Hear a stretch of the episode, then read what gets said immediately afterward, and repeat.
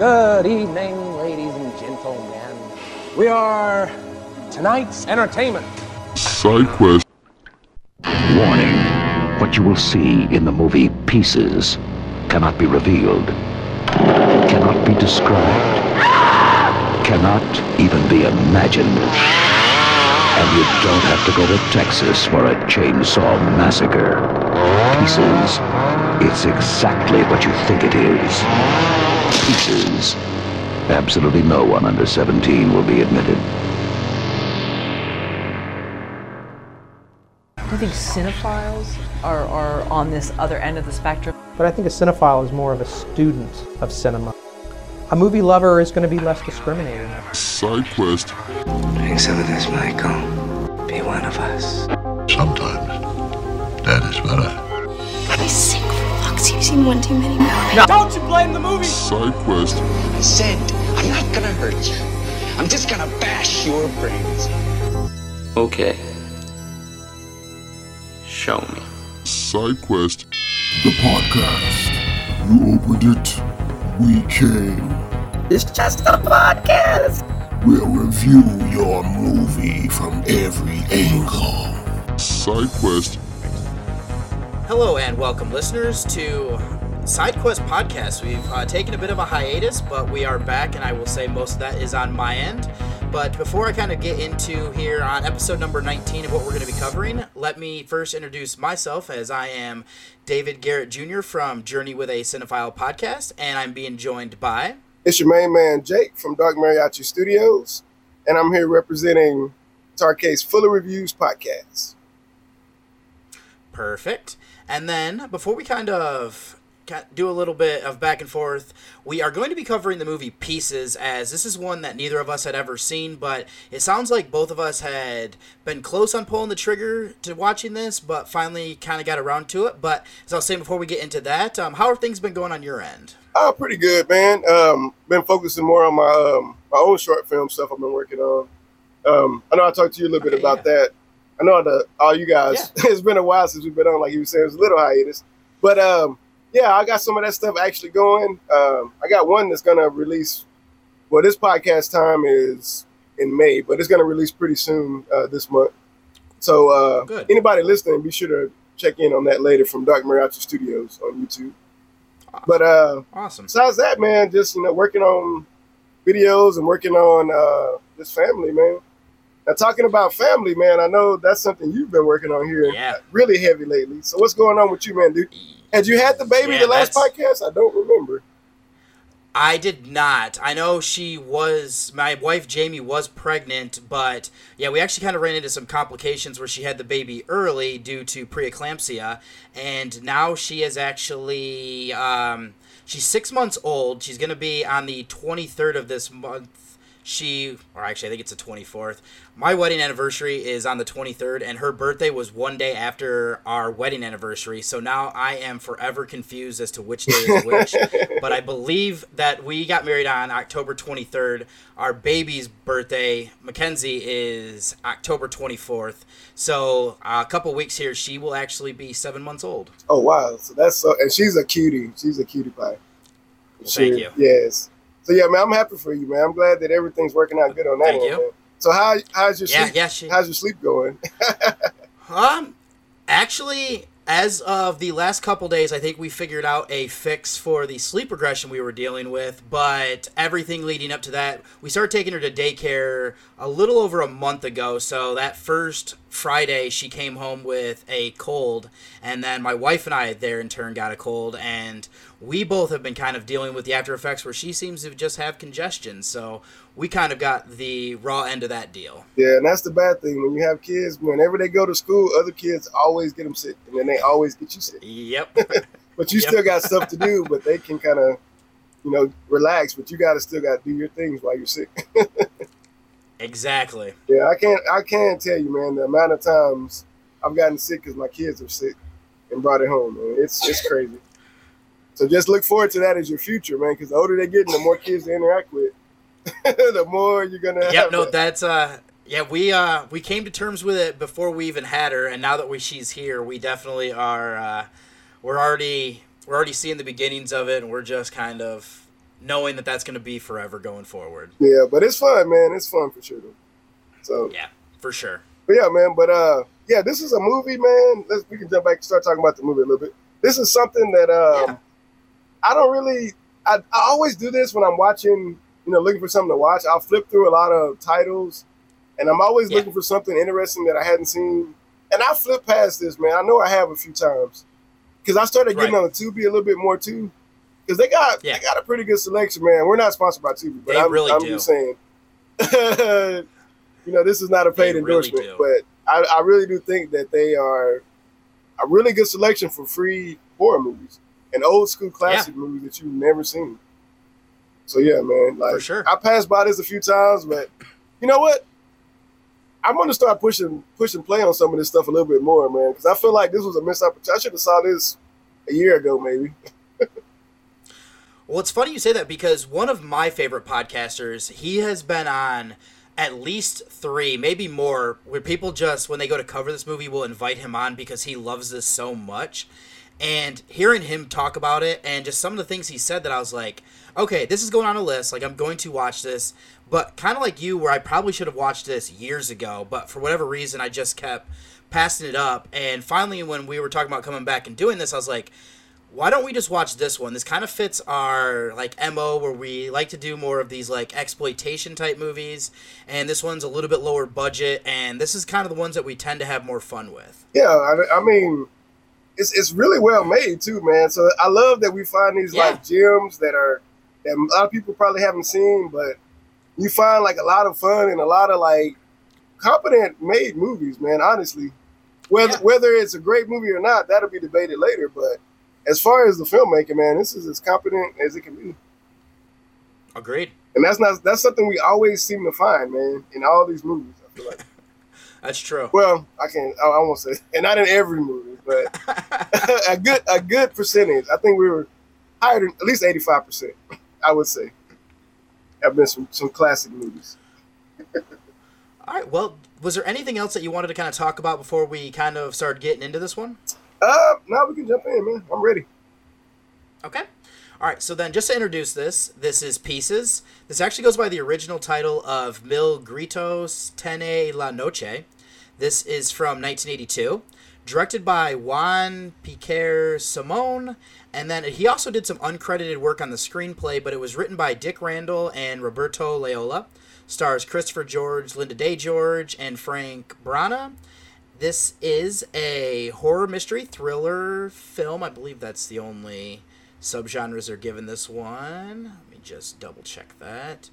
That is. And this is a film from Spain, actually.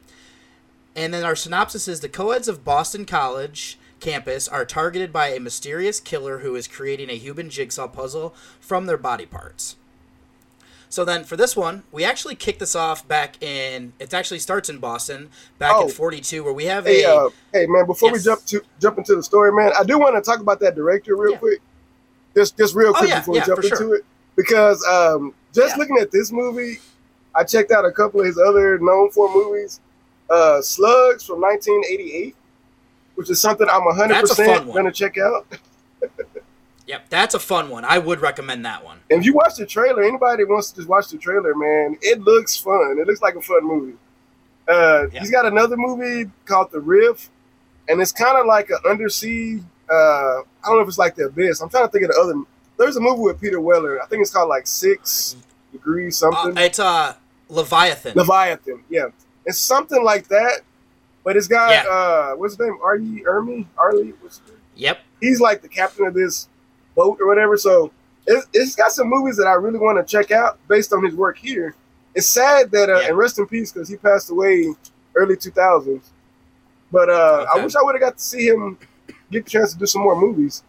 Because I remember the guy from the other, what's the last movie we did? Uh, it's been a while now, but he, he didn't make a lot um, of movies. Um, Anthropophagus? Maybe it was that guy. But it was it was one of those guys that had made a lot of movies after this, and I didn't understand why because the movie was shot so well. But this is another guy yeah. where I was like, I wish he had made like a lot more of these crazy movies, like the ones I was mentioning, because you know I would love to, I would have loved to enjoy a few more years of him. I will say Slugs is kind of in the same vein as this, where it's fun. That one obviously is about killer slugs that is actually I think based off of a novel. So like there is some like source material that they're working for. I mean that one is better than it has any right to be. And like I said, I I enjoyed it. It's not great, but it's fun. Okay, cool. All right, so then this starts in 1942 which I think is kind of interesting, is that we have this boy who is putting together a puzzle of a nude woman, which is kind of fitting, you know, the movie being called Pieces, and he's putting together puzzle pieces while he's singing Humpty Dumpty, which a song about an egg being cracked and then trying to put the pieces back together again. Now, what ends up happening here, though, is this kid's mother comes in and is irate seeing him put together this filthy puzzle, according to her. Now, she calls him dirty and a bastard like his father, and this kid ends up snapping and kills his mother.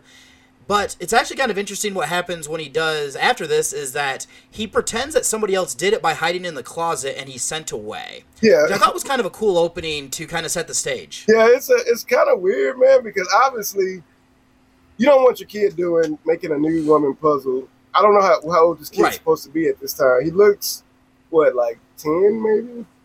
I don't know. I, that's kind of what I had in my head was probably like maybe? not necessarily like, right. Yeah, he's he's probably like ten to like twelve. Yeah, so you don't really want him doing that. And the mom is so irate. She comes in hot, like like yes. she goes from zero to hundred like right away. So obviously she's had some issues with the with the dad because she's like, "You're just like your father." Yeah. so there's a story here that hadn't been told about her and the dad pre this. Because well, you're kind of talking about it, is that it seems to me like I assume that her husband was in the military and then like ran off with a woman at some point and that's why she's taking it out on the son yeah but like yeah there are like and see i, I was thinking like well maybe sure. she made that up just to protect face in this neighborhood or something that he ran away he ran off with somebody no he went to the air force so that's what that's what I could thought. be because but you never know in this kind it of could movie. be in the 1940s yeah you never but wait a minute 1942 so we're talking about World War II is about to happen, right? Or is it already hap- it happens happening? Oh, wait a minute, um, wait a minute. Is it World War II? Because it ended yes, in forty five, uh, right?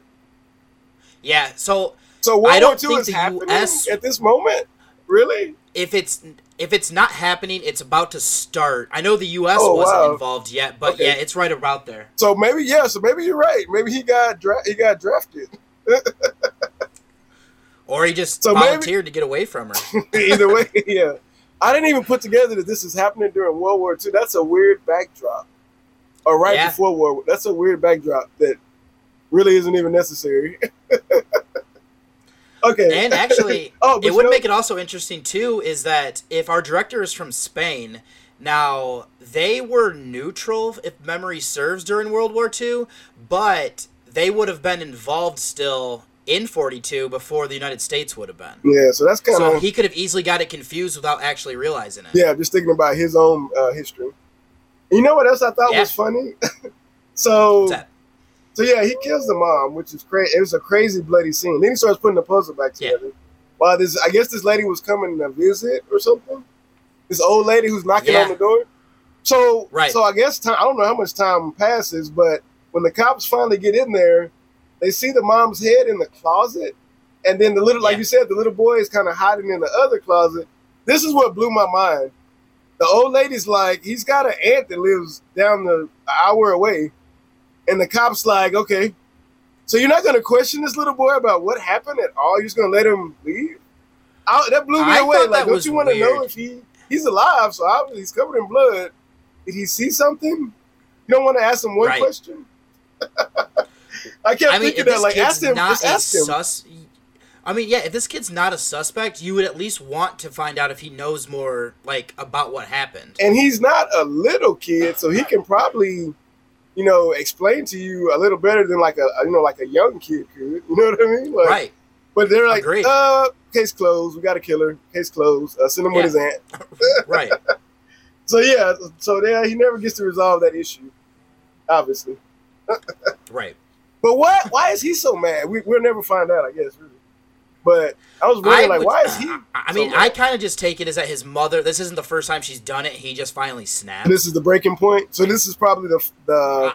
the last time of probably a, a dozen times.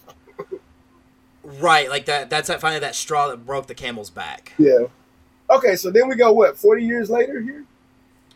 Yes, yes, we do. And then now we kind of get a interesting. Well, actually, before we even get to the campus itself, we see somebody taking a box that has the bloody dress of the mother and her shoes out of it. And I believe they actually start to put the puzzle together a little bit. But then we go over to the college campus where we have this weird scene to kick it off where a woman on roller skates crashes into a mirror. You know what? Before it, somebody gets attacked. You know what this scene kind of felt like to me, but I don't. I, I can't. I didn't What's fact check it. It felt like that Superman three opening almost, where there was like a weird Kinda, yeah. com- comedic opening. It felt almost like that kind Yeah. of vibe. But I don't know when that movie was. I know it was around this time, but I don't know if it was earlier or after. I feel like it might have been around this time, though. Superman three. But uh, it felt like a really, and it, I felt like is this setting the tone? Is this going to be a comedic movie? But they're weird. It's gonna it's gonna be comedy in this in this movie, but they're weird with how they kind of divvy that up. You know what I mean? The comedy is there, but it's kind of weird. Agreed. And it's actually um I just looked it up. Superman 3 came out a year later in 83. So they copied the slapstick from this movie. they did, yeah. But that's a yeah, that was a that's a weird that's a weird thing to do. But that might have been popular at this time just to do those kind of comedic moments. I feel like it is. Yeah. Especially just kind of set the tone. And she's roller skating. I mean, uh, skateboarding, but she doesn't yeah, that's seem like she is. knows how to skateboard. She It doesn't seems- seem like So it. I'm like, what? I don't feel like you would skateboard if you don't. I don't know. And then like, wait a minute. Let me make sure because we're gonna see a girl laying on the on the ground studying. Is this the same girl? It's actually funny. I saw some trivia. It is. It's the same exact girl. So she ran into a mirror and completely broke it and didn't get any cuts or bruises. Is that what they're it's the saying? same actress. I don't know if it's supposed to be the same character or not. Oh, So I don't know if it was just budgetary or not, but Because that blew me away that she weird ran into that mirror and then all of a sudden she's got no cuts and she's just studying. Right, and then she's just sitting over on this thing trying to study while we have Willard in the background trying to um, trim hedges with a chainsaw. Yeah. So you want to get into this next moment or you want to talk about Willard? Um, well, we'll get back into Willard just because they do kind of come back to him a few times, but yeah, we see him talking to this young lady who ends up shortly after getting annoyed with him, and then somebody comes out of nowhere and just cuts her head off in the middle of the day in this park. Yeah, the, and the chainsaw, we see the other guy's chainsawing, but then another guy comes with a chainsaw, so she's not really bothered by it, I guess, because she thought it was the other guy, but no, it wasn't. and she got cut up. She got her, her slice. Now I thought the I thought the effect was pretty good on that. The quick the quick cuts. I did too. Like it almost seems like they knew they couldn't make it look great, so they got you to that point where it might start looking fake, and then they cut away, which is strategic. Yeah, and I feel like uh, going going forward, that'd be something we talk about how they they show you real quick and then cut away before it does look too you know too bad. They they, they they're good about that Agreed. in this movie. I think. Agreed. Okay, you know what else I thought? Um, so wait a minute, we're going to the school next. Yes. Yep. That was my next note about the school, about the group of girls and or a group of friends that are. We're going to meet Professor uh, Brown, I believe is his name. Yes. Yeah, that's really weird. This is a weird moment. Did you feel like there was a laugh track at it?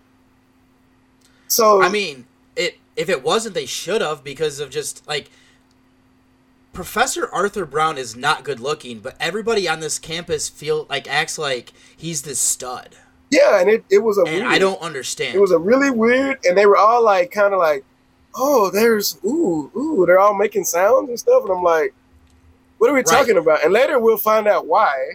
but but early on in the movie, and even we have this girl that's trying to flirt with him, yeah. and it's not working. She's trying to show her boobs to him. Some, which they tell me I'm weird. I'm like, what are we talking about? And we get the close the camera does a close up. I'm like, so this is what we're talking about. It's gonna be weird comedy, excessive sexuality. This is this is the this is the wheelhouse that I'm usually in for though. I'm down for that usually. And I mean, it's kind of weird because we were talking in the pregame is that this comes out just two years after like Friday the Thirteenth, but this almost feels like it's flirting with being a parody of the slasher genre when we're so early into it still. Yeah, it's so yeah to be so early for them to already be kind of knowing what you have to hit. honestly, because I feel like at this point Right. we're still trying to figure out what that formula is. But in this movie, I feel like they picked up on what it was pretty quick. Right. Yeah, because perfectly. We're getting all the excessive stuff you need to make a slasher. How to make a slasher? Michael Myers, POV, Jason, everything's here. Texas Chainsaw Massacre, is all here. Yeah. Somebody took some great notes while watching those movies. but I thought it was funny that it sounded like a laugh track, and I and that's something else. I, at this moment is when I realized because I didn't go back and look at anything on uh, IMDb or Wikipedia or anything about the movie. I waited mm-hmm. till after, so I, and in my mind I kept saying, "Is everybody dubbed in this movie?" Because everything sounds so overdubbed. Yep, I was right. Everything, like you said, it was a Spanish movie. Everything was dubbed over. Yep. So yeah, but at this point, I was like, "Oh my god, this is so heavily dubbed." oh my god! But okay, so where are we going now, man? The first, the cops are coming to talk to the dean. I think. Yes. So we have Lieutenant Bracken, who is portrayed by Christopher George. Now he shows up with his partner, who is Sergeant Randy Holden, who is Frank Brana, and they go to meet the dean, who is portrayed by Edmund Purdom. Now they go there, and it's actually interesting is that the dean doesn't really want to like talk to them. Like he's not. He still is working with them, but they believe they should talk to Professor Brown as he supposedly knew who this victim was. And this is also where they kind of point out that the head of the victim is missing as well. Yeah, and it's it's kind of weird. He's like, "We got to keep this quiet. I don't want you know anything getting out." And I think it's interesting that he would, because in today's time, a murder couldn't happen at a school and just it keeps quiet. Uh, no. Not anymore, yeah. I don't even feel No, like no at this time that I feel like word of mouth would kick in and people would be calling their parents like, "Hey, somebody died here." Like I feel like I feel like if the word was spread pretty quick on a campus. Yeah. This and this campus feels like a small, small campus. It really does. Like, they don't really do a great job at making it feel like there's much scope to it. Because I feel like we, except for our victims, we don't really meet a lot of people. There's only one scene No. where there's a large amount of people, and they're all old, pretty much. Yeah. So yeah. it's, no, you're right. It's a really weird thing, but yeah, he's not. He's trying to get them to go with Brown. He's oh yeah, Brown knows everything. So he's really trying to push him off. He doesn't really want to be involved in the investigation. It seems like, but he's Yep. willing, like you say, he's willing to help him to a to a point. Yep. And I sh- I should also say that like we are gonna spoil things because I realized in my notes we do have something that could be considered that, but we also then get to see the dean talking to Willard, who is the like he's actually doesn't work for the school. It sounds like he is a like he's contracted to do a job and we see him cutting branches again with a chainsaw and I immediately knew this guy was going to be a red herring, but he is told that like the dean wants him to get done with his job because he's kind of creeping everybody out. I mean, the dean's not wrong there. and then Willard just kind of like, "I'll finish the job when I'm done." Like, and he's just like, "I'm like I'm under contract, so like it doesn't like I'm not charging you more." And I just thought it was weird. Okay, yeah, it was weird. Then, so he's definitely on contract. What was he talking about? Yeah. He was like, "Oh, I made a deal with the secretary," and he makes a weird face, like, "What kind of deal did he make with the secretary?" Yeah, I don't know why he is so creepy about it. he's I'm very creepy about. it. He's making facial facial expressions and weird body Right. movements. I'm like, okay, when I'm pretty sure the deal is pretty much that like he has a contracted fee that he's going to get charged, so he's not charging them hourly. But I don't know why you got to make weird eyes when you say that. Like there's nothing there that's sexual. You made it sexual. I feel like he. Well, we find out later that he's hanging out here, so maybe Yeah. he just needs a place to stay. So he's taking his time with this with this deal. Since Yeah, he's getting, it's like he's getting free room and be. board. So he's like, you know what? This is probably a two week job, but I think it's gonna take a month right. until I find That's somewhere to stay after this. but yeah, man, like he's a cre- he's creepy the whole movie, man. It starts it starts creepy, and man, I feel like um, when the when the detectives are asking about this girl, the first thing you ask, you know, is this girl is this girl a, a, a girl that's out with a lot of guys? Is she, is she for the streets? That's what he's really asking her. Is she is she out here on the streets with all these guys? Because they're trying to find out if she's easy. I guess is that what we're doing? I think it's that, but I also think it's usually the main suspect is a boyfriend or a like lover of some sort. So I'm wondering if He's trying to eliminate. trying to find eliminate. out. Is there a lot of guys we got to ask, or is it just a couple guys? Yeah, I think that's what it is. To be honest, especially because they're making it. I mean, they've already kind of introduced it. It does seem like a lot of the women on this campus are promiscuous. So I do think it's kind of along those lines. This is a horny campus.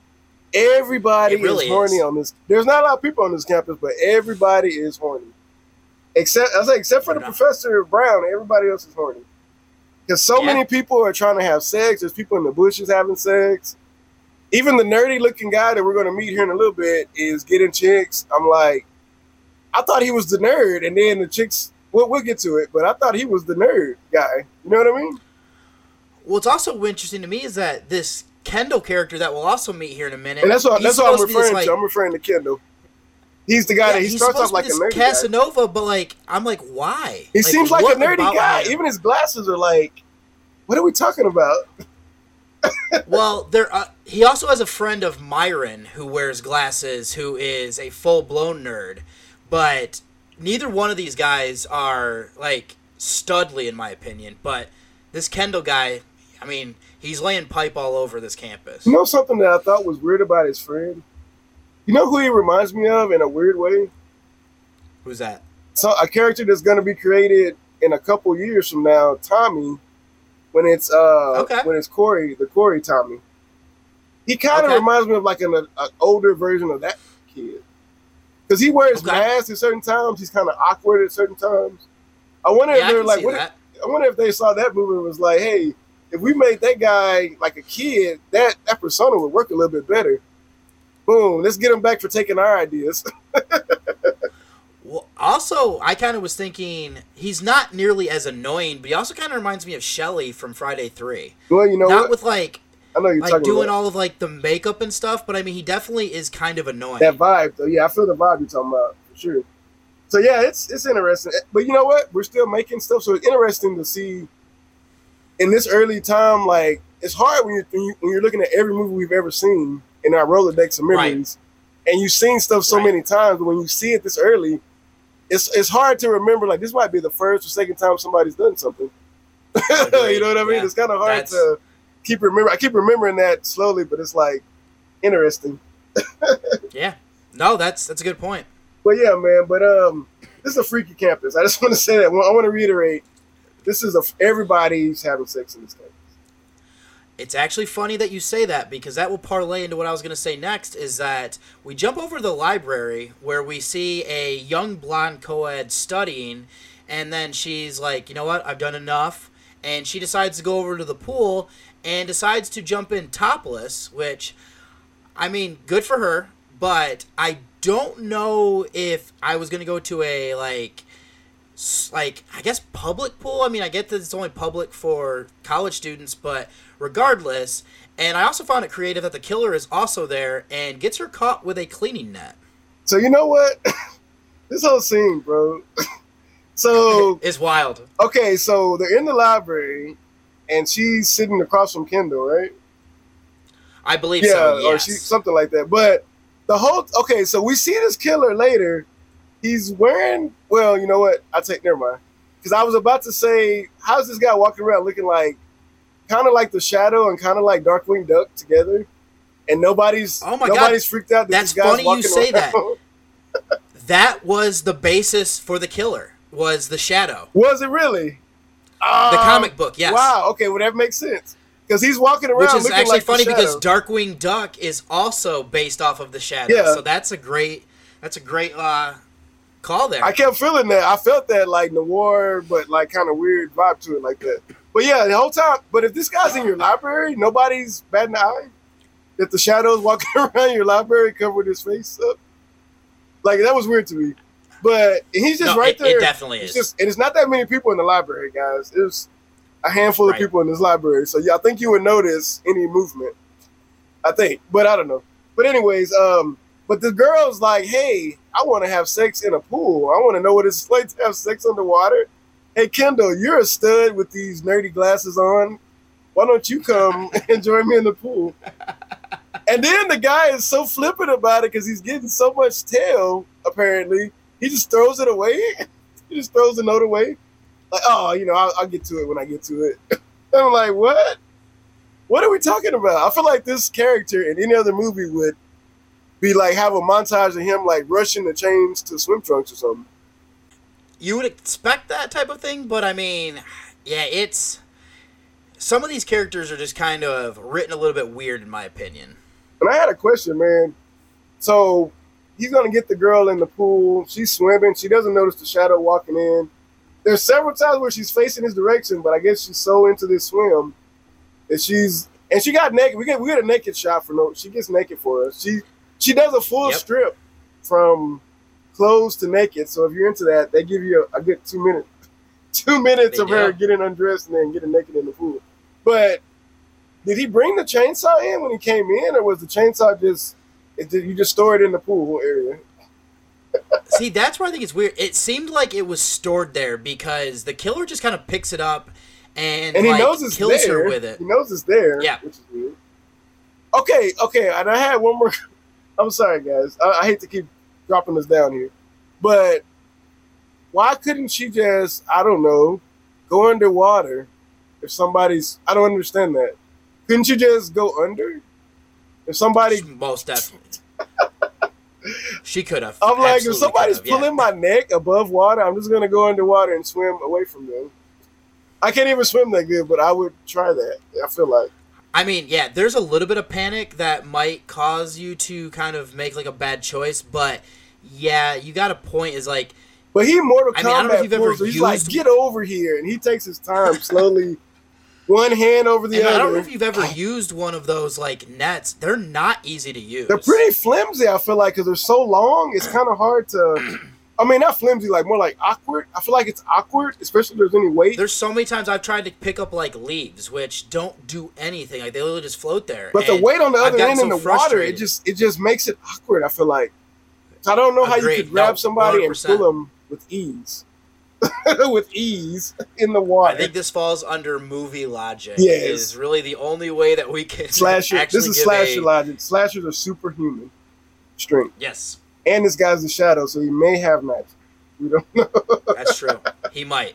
But this is a cool kill when he finally gets her out. I mean, she's, I guess, kind of choked out because she seems like she's about to pass out. And then he goes get the chainsaw and he goes to work. I mean, he really went to work on this lady. Yeah.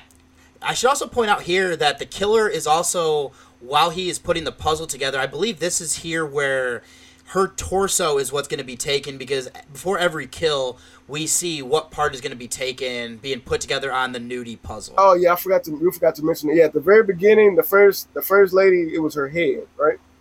So the first part of the puzzle he was putting was the head. That's correct. Yep. So as as like like uh, David said, as he's going down the murders, as he's going down the body of the puzzle, each piece is what he's killing or looking for. Is there a movie like that where somebody's doing that? Because it felt, I feel like I've seen a movie where somebody's trying to get body parts and reconnect them or something. Um, I mean, I'm sure there's several movies like that. Honestly, well, Frankenstein is, I mean, that's the kind classic. of the basis. I do know in the 90s there's body parts where a serial killer dies and they use his parts for um, Other people? transplants. And then the- I do remember the body parts, they start coming back to life as the killer. Yeah. And like they start to have like visions back to him. okay, I do remember that movie too. Uh, it would make me think of like it was some movie where somebody took that concept too. 'Cause it- I feel like I've seen like a couple Right. movies like that where somebody's. I guess even uh, Silence of the Lambs is that the first one or the second one where the dude's taking skin. That's body parts. Oh yeah, that's the first oh, one. yeah. Leatherface. Yep. Leatherface. He's taking Yeah. faces and stuff. So yeah, okay. It's a good call. But yeah, okay. And you know what? Um, I don't know if I'm going too far here, but then uh, when we go back to the school after this, um, after this murder, they bring the professor in to give him. Are they testing the professor? Or you think he really wanted his opinion about what he thought about the murder? If it really was chainsaw related? I'm not sure. Because he asked him, he was like, why. He's like, the other guy's not going to be here for a while, so can you just give me your opinion? Do you think? Are you, Right. I, Because I felt like he I was. also think it's weird that the professor just touches the chainsaw as well while they're talking, and it's like, like, oh, what stop, are you doing, stop. guy? Yeah, don't don't get your fingerprints on there, man. He's, oh, sorry. Right, like, like, what are you doing, bud? Like, He was he was, and he seems like he's kind of. He doesn't feel grossed out. He feels kind of like he likes it a little bit, but he's trying to hold back to me. But I don't know if that's probably another red herring they were trying to throw in on us. well, this is also the scene where, because Willard saw was used, like the cops get in a brawl with him, and like Kendall shows up, and we've got like three cops jumping in trying to fight this guy, and they end up taking him into custody because they believe that So he is the killer. You know what? I, for that scene, so wait a minute, because I'm thinking about it now. Yeah, Kendall, what was he doing? He was hanging behind like some, Um, like a jungle gym or something. This something. is like this is well, this is kind of a weird thing. Is that and where were these the- cops at? The cops are just on the campus because he just went and got him but- real quick. Well, the one thing is for Kendall, a note was left in the dean's office, and he gave it to his secretary Oh, to give to Kendall. that's what he but doing. the secretary gave it to Myron, who's the guy with the glasses, who then gave it to Kendall, and but he couldn't find Kendall for thirty minutes. Gotcha, that's so then. Because they were trying to keep him away from the pool house because they didn't want him to interrupt the killing. Gotcha, gotcha. Whoever the killer was, I mean, we know who the killer is, but yeah, we know we know what happened now. doesn't- And now it makes. Right. Oh, you know what? Yes. Okay, I got you now. Because now I'm thinking about who the killer is. I'm like, oh, that's why. Okay. Yeah, and then the dean also at that point is like, my office is not a like mailbox for other people and blah blah blah, and it's like, all right, take it easy, Tommy. Tough Yeah, calm, like, calm down a little bit. There's like ten people. like, no- there's ten like, people on this campus. Calm down. Right. But yeah, he's he's kind of a he's kind of a hard ass being a little bit to some. At least Yeah, the way he's trying to sure. come across anyway. For yeah, one hundred percent. But uh, okay, so hearing a little bit, I don't know if I'm jumping ahead too far, but we actually find out what the deal is with the professor. Is that am I jumping ahead too far? I'm not like I don't have it in my notes where that happened. It does happen somewhere around here where the dean just like are you talking about like the dean making just an offhanded comment about the professor being gay? Just oh no, like, I'm talking about the while he's talking. I'm talking about the girls. Because they're we're, they we're back in the too? school. I feel like after that moment he comes out and is walking through the hall or something. But those same group Yeah. of girls that were flirting with him, they're talking about making it with people, and one of them's like, "Oh, what if you made it with Professor Brown?" And it's like, "Oh," and one of them is like, "Oh, he's a real queen," or something. And then they were like, and I was like, "What?" And then one of them's like Right. said something else to that effect about sugar, and it's like, "Oh no, he's got sugar in his tank. He's sweet." And when I was a kid, if you say that, that means that you're gay. And then in my mind, had I, was no like, idea. I was like, oh, they're saying he's gay, so they're they want to be with him to try to switch him to straight. That's why they're so excited to flirt with him. They're trying to get a rise out of this guy to see if he's really gay. So then, I then it made no then that whole thing clicked for me at that point. Yeah, that's what the girls were saying. There, there's a moment right right around this time where they're having a conversation. That's what they're talking about. That he's gay, and I was like, oh. See, I- so at that point, I knew he was gay. If you hadn't have brought that up, I had no idea. And see, I was at that point. I was that was I was trying to put together who the killer was at that point. So I was like, okay, so we got a suspect. It could be this guy. He's got a he's got some issue. Maybe let's find out. But then I say, oh, he's just gay. That's his issue. So that's not that doesn't mean he's a killer. Man. Interesting. Okay. Mhm. But okay, and then uh where do we go from here?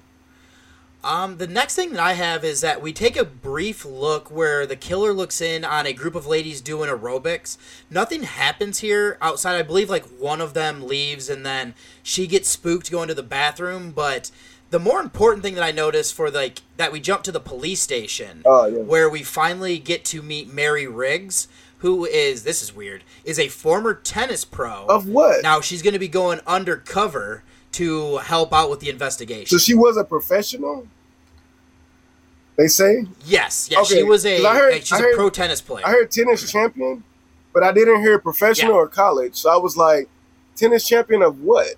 like, and wouldn't everybody know who she was? So how can she be an undercover cop? That's kind of what my thoughts were, but like the only other thing would have been I know sometimes you can be um if she's not an actual professional tennis player, she could have been like a uh like an amateur champion and 'cause I do know there are people that are oh what is it?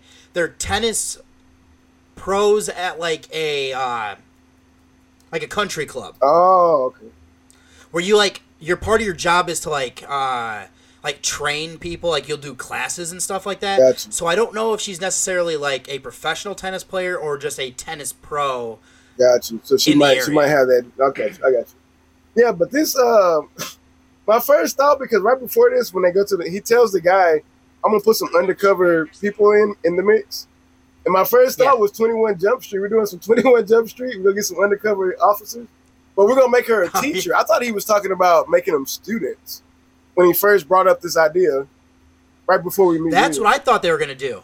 Because I mean, everybody, nobody looks super young. I mean, well, I guess she doesn't look young enough to be a student, but it's it's a movie. I mean, Right. you could say she's a college student. Nobody would blink an eye. I don't think. But yeah, we make her a teacher, anyways. And uh, you know what I thought? And and uh, our vigilante guy here, Kendall, because he's he's very much going to become a vigilante after this. Well, he should have. Yeah. He should have. But uh, he's in love with this chick right away. I feel like he's he sees it. He's like, oh my god. Because how would how would he know that? I feel like he's got a poster of this chick on his wall or something. Like He must. Like, how would yeah, he he know who does she know who is? she is. he's like, oh my god, you're the tennis that I've that I you know had on top of my wall when I sleep at night with a sock. Well, see, that's why I was originally thinking that she must have been like a professional tennis player. Mhm. That would that know would make her. sense, like how he. Right. So yeah, but yeah, but like she's gonna get this job as a, and you know what I thought was funny as a undercover cop on the campus. They're gonna tell this kid that the, this kid knows everything. Well, I don't Yes. understand what has happened to this point where you trust this kid this much already. To he's pretty much gonna become a deputy in here in a minute. But I mean, like, they've done nothing really to like absolve him as a suspect, in my opinion. Yeah, so how do you know that he's not just using this information to, to do the kills better because he knows what you Right. guys know? Like you don't know, and you're just telling him. I feel like, and then he's, I guess he's over 18 because it's college, but would you put a kid in the mix? It just feels weird that. It feels weird that there's only four police officers that we meet. Also, I want to say that Yeah. we don't, for a murder's happening, we're only going to meet four people involved. That's that feels weird too. Agreed. But but I made a short where only two cops were involved, so I can't say anything about that. Thinking about that. Sorry guys. Okay. Um, but anyways, where we at now, man? Let's let's get back on here. Why does he trust Um, I also have that before we left the um the police station, we also get to meet a reporter from the Boston Globe. Oh, yeah. She's coming there to ask questions, and I know that Bracken doesn't really want to talk to her, so he sends her over to talk to Mary. We don't really get anything outside of that. She does start to appear on the campus to try to find things. Yeah, she's lurking will say, around though- she's lurking around the campus a lot here as the movie goes on. Right, right. I do think it's weird that we have this tennis match though. What that is like what the is next this? scene. Is this chick supposed to be like the the best tennis player? I think so. I think this is supposed to be like this like college's like star player Mm-hmm. and like the big thing is like they're just kind of having almost like the new coach with their like best player and like oh my god it's going to be so good that you're going to teach this girl to be even better and I'm like this is one of the worst tennis matches I've ever seen. Like I was- and I don't even watch Bro, tennis. I, that's the same thing that came that came across my mind. I was like, I've only I've never sat and watched it. I've played tennis when I was younger. My mom taught me to play tennis, but I haven't Okay. played like played played. I don't remember what love is. I don't remember any of that from since I was a kid. I remember when I was a kid. So, with that being said, I haven't watched tennis. I knew this wasn't tennis. This is not how you play tennis. even yeah. even thinking of just clips I've seen, I didn't hear one, ugh, ugh, like when they're hitting No. it. The way they were hitting it looked like they were just like when you're a kid and you just kind of throw it up to yourself and hit it. It looked like Right. that. It didn't even look like a, a, a real serve that would go across the net. I was like, and they were barely moving. they- stayed in one square and then they would film the other side of the court in one square. There was no movement. Right. I was like, and people are applauding this sham of a exhibition. All Yeah, these 'cause, like at the end people of are it, the dean is this. like so excited about it. I'm like, "You're gonna Make, I would not be excited he, about He any of literally says, "You're gonna make all of our tennis players champions." right, right. This lady could not beat anybody in a real tennis match. You would think, since it doesn't matter, just hire somebody that knows how to play tennis. It doesn't matter. We don't even have to see the front of this lady's face. We could see the back of her head only, while the, the real person playing tennis has a wig on, and that would be. But it's early '80s. We haven't got into that yet. We haven't got into the the really bad wig stunt people yet, right? Is that is that the problem? I don't believe so. I feel like the '80s had a lot of bad stunt actors showing up when they shouldn't. Yes, that's true. that's very true. For this purpose, I remember it specifically, just to just to give everybody an example, Nightmare on Elm Street Four, the Dream Master, the sister named Alice has to do a nunchuck scene, and instead of showing the front hmm. of her face, it's obviously a short Asian guy with a bad wig, and he's doing the nunchucks, and then it cuts back to a taller, skinnier Alice, who's a white chick with red hair, just standing there like she just did it. So we get there. We're gonna get there, but we haven't got there in this movie. That's yeah, you're not wrong. Oh my god, that's that's so awful in that movie where it just switches, and it's so obviously a stunt person with a wig on because he's so buff, and he's just doing nunchucks. I love when they do that though; it's so hilarious. Yeah, they've definitely come farther with like making sure that your stunt person looks more like you. yeah, they try better. But uh, okay, let's get back to this. So after the exhibition, I, I thought the dean was in love with her almost because he's really glowing over this lackluster performance. He really was. Like you're, I think you're dead on with that. and later on, I thought um, I thought something else. We're gonna get to it, but I thought they're gonna meet later. I thought something else was gonna happen you know, more in line with okay. the freakiness of this movie, what he was doing. But we'll get yeah. to that later. That's that's fair. Yeah, that's uh. um, let's see here. Then it looks like what I have in my notes next is that the killer is stalking this like aerobics dancer again. Yeah, jazz lady. I don't. Th- yeah, I don't think he kills her, but it's at this time that we get to see um, Kendall's. Oh no, she does. He... She's the elevator slice up, right? I thought that was. Or is that a different girl? Does he kill her here, or does that no, like yeah, that's kill her. happen? That's her oh. because. Does it happen slightly later though? Because remember, like, oh, you know what? Actually, no. It's I think it's here because this is where we get that reveal, right? Where we find out that the killer is a faculty member. You remember that? I reveal? don't have. Isn't that this? I'm trying moment? to figure because I know in this one is also where we think the killer could also be stalking Mary. So I didn't know if they were trying to do kind of um oh yeah, cause, like some yeah. interesting editing in between where like we see the killer at one point and then we don't know if he's in another spot. But I do think because this happens at the same time because the guy wakes up and sees her outside and he comes out. Right, right. But I feel like this happens at the same time because after that is when they find the body, right? Okay, that's what I thought. Is that these are happening at the same? T- okay, perfect. Okay. Okay. So, so yeah. what I have in my notes is that we think the killer is stalking Mary.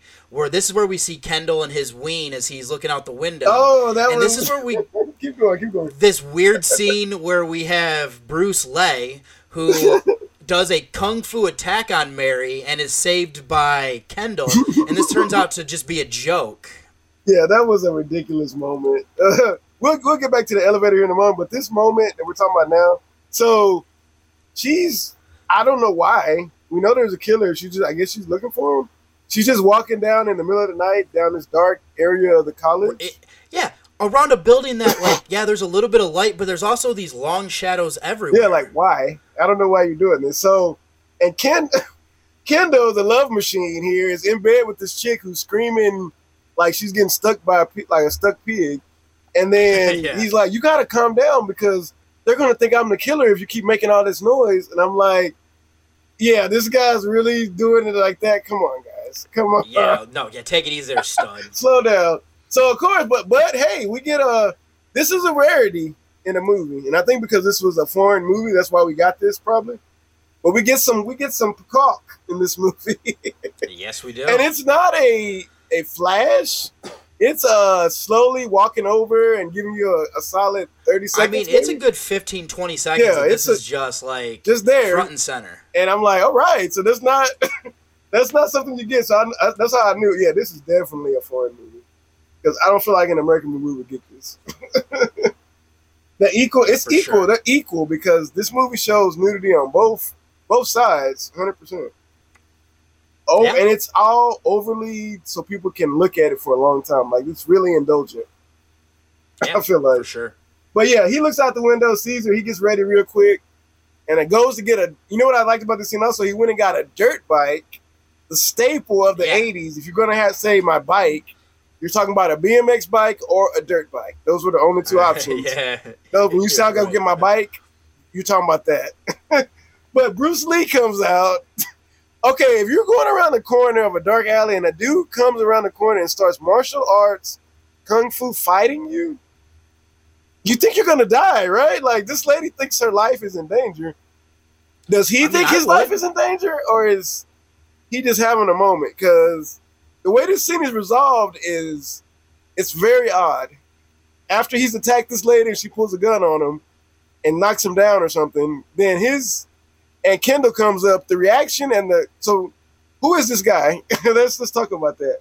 Kung Fu professor of this college. That's what Kendall says. Is like it sounds like it is his like kung fu professor, and he also says he was going for a run. And I'm like, how? Like that? Like what do you mean that was you trying to run? So he's doing katas while he's running because he was doing swings and kicks. I'm like, did he get startled? And that was his reaction to getting startled? I don't know. I mean, that would make more sense than anything that he says because, like, I could see that. I could see like somebody comes out of the shadows, you get spooked, so you just kind of like React.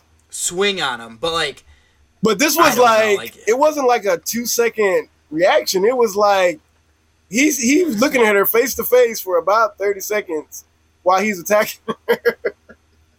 so obviously, right. and then when he gets up and Kendall's there, oh, martial arts or kung fu professor, the weirdest curriculum ever. And then he's like, oh, sorry guys, I was just taking a jog. And then he just, see you later. Wouldn't the cop be like, oh, no, wait a minute, wait a minute, hold on, hold on, come back. We need to talk about this. Are you assaulting girls every night? What is going A conversation needs to be had about this situation. I feel like. right? Like, we need to get to the bottom of this guy. Yeah. But anyways, and then at this point, I feel like Kendall is still he just smashed this other chick and doesn't he walk her to her apartment or something? And he's like, Aren't you gonna make some coffee? He's trying to angle something, right? With Riggs. Yeah, that's yeah. I feel like, he's trying to angle something with her. Don't you want me to come in for coffee? Yeah, because You just smashed this yeah, other chick, bro. What are you talking about? yeah, he's trying to jump on Mary. He's trying to jump her bones now too. This guy, I guess he is a player. He's this guy. I mean, he's trying. But but he's working with the cops, and he we find out he's taking kung fu lessons. He's trying to become a vigilante. He's, he's Yes. trying his hardest to become a vigilante. This is he's making his origin story right here. He is for sure. He. This is the beginning of the next great detective. Yeah, but okay. So where are we going from here, man? where we? Now, I think this is where we were talking. Oh, the elevator, That this other woman, yeah, gets stuck in the elevator. Now, does she end up getting stabbed on the waterbed? Because I have that in my notes. no. is That's this where the that's the reporter. okay? The reporter comes up after this. Got it. She okay. gets the waterbed. So let's let's go back Okay. because I, feel like the other one happens before the waterbed. The elevator. yes, I think you're right. So yeah, I think so when right. this happens, the jazz lady, she's freaked out. She's running away. And can you believe that music was diegetic? That jazz music? Because when we're watching Yeah. it, we're hearing this jazz music playing, and then like when she stops the radio, the music stops. And I was like, oh, that was diegetic. I thought that was just bad uh, added music. Wow. There's another scene that I'll also bring up that does something similar to that too a little bit later. Yeah, but anyways, when she runs to the elevator, we see our shadow guy, and she says she stops and she's like, "Oh, it's you! You scared me." So she knows who this guy is. So that's why I oh, was yeah, like, "Oh, it's call. a faculty member," because she knows who he is. Good call. Yeah. So that's when when they Right. get on the elevator, she's not freaked out that he's on the elevator with her, even though he's got a chainsaw behind his back. He's got a. Yeah, like- how do you walk up to somebody with a chainsaw behind your back, and they don't notice you got your hand behind your back, and you're dressed like the shadow, but you, I don't, I don't get it, lady. And you're comfortable to Yeah, get on the I- elevator with this guy. And you know what's funny about it? He never turns like when you get on the elevator with somebody and they're the person's you know standing next to the wall, and you get on and you turn your back to that person usually, right? No, he gets on the elevator and he's looking dead at her in her face as he's picking Yeah, his that- floor. I'm like, you know, oh, I, I would have been like, oh, I forgot my radio. I gotta, go, I gotta go back. I gotta get off. Yeah, no, I would not get on that elevator and stay on that elevator. When I saw, I'd be like, no, no, this is this. I'm taking the stairs. But like, we're good. with this moment, so then he cranks it up and we get that beautiful shot of the the uh, chainsaw, and I think she gets it across the midsection, right? Because he takes her torso across. I think you're right. And yeah. it's a quick cut. You get the slice into the body, and then we cut out real quick to the. You know, they they they're really good with the editing here, to where you get just Yes. enough to see the the impact, and then you're out of there. You know what I mean? And this is a bloody Yeah, one because for she's sure. left in half, right? When we when we see Yes. it later, like we just see like guts and her her bottom half is gone.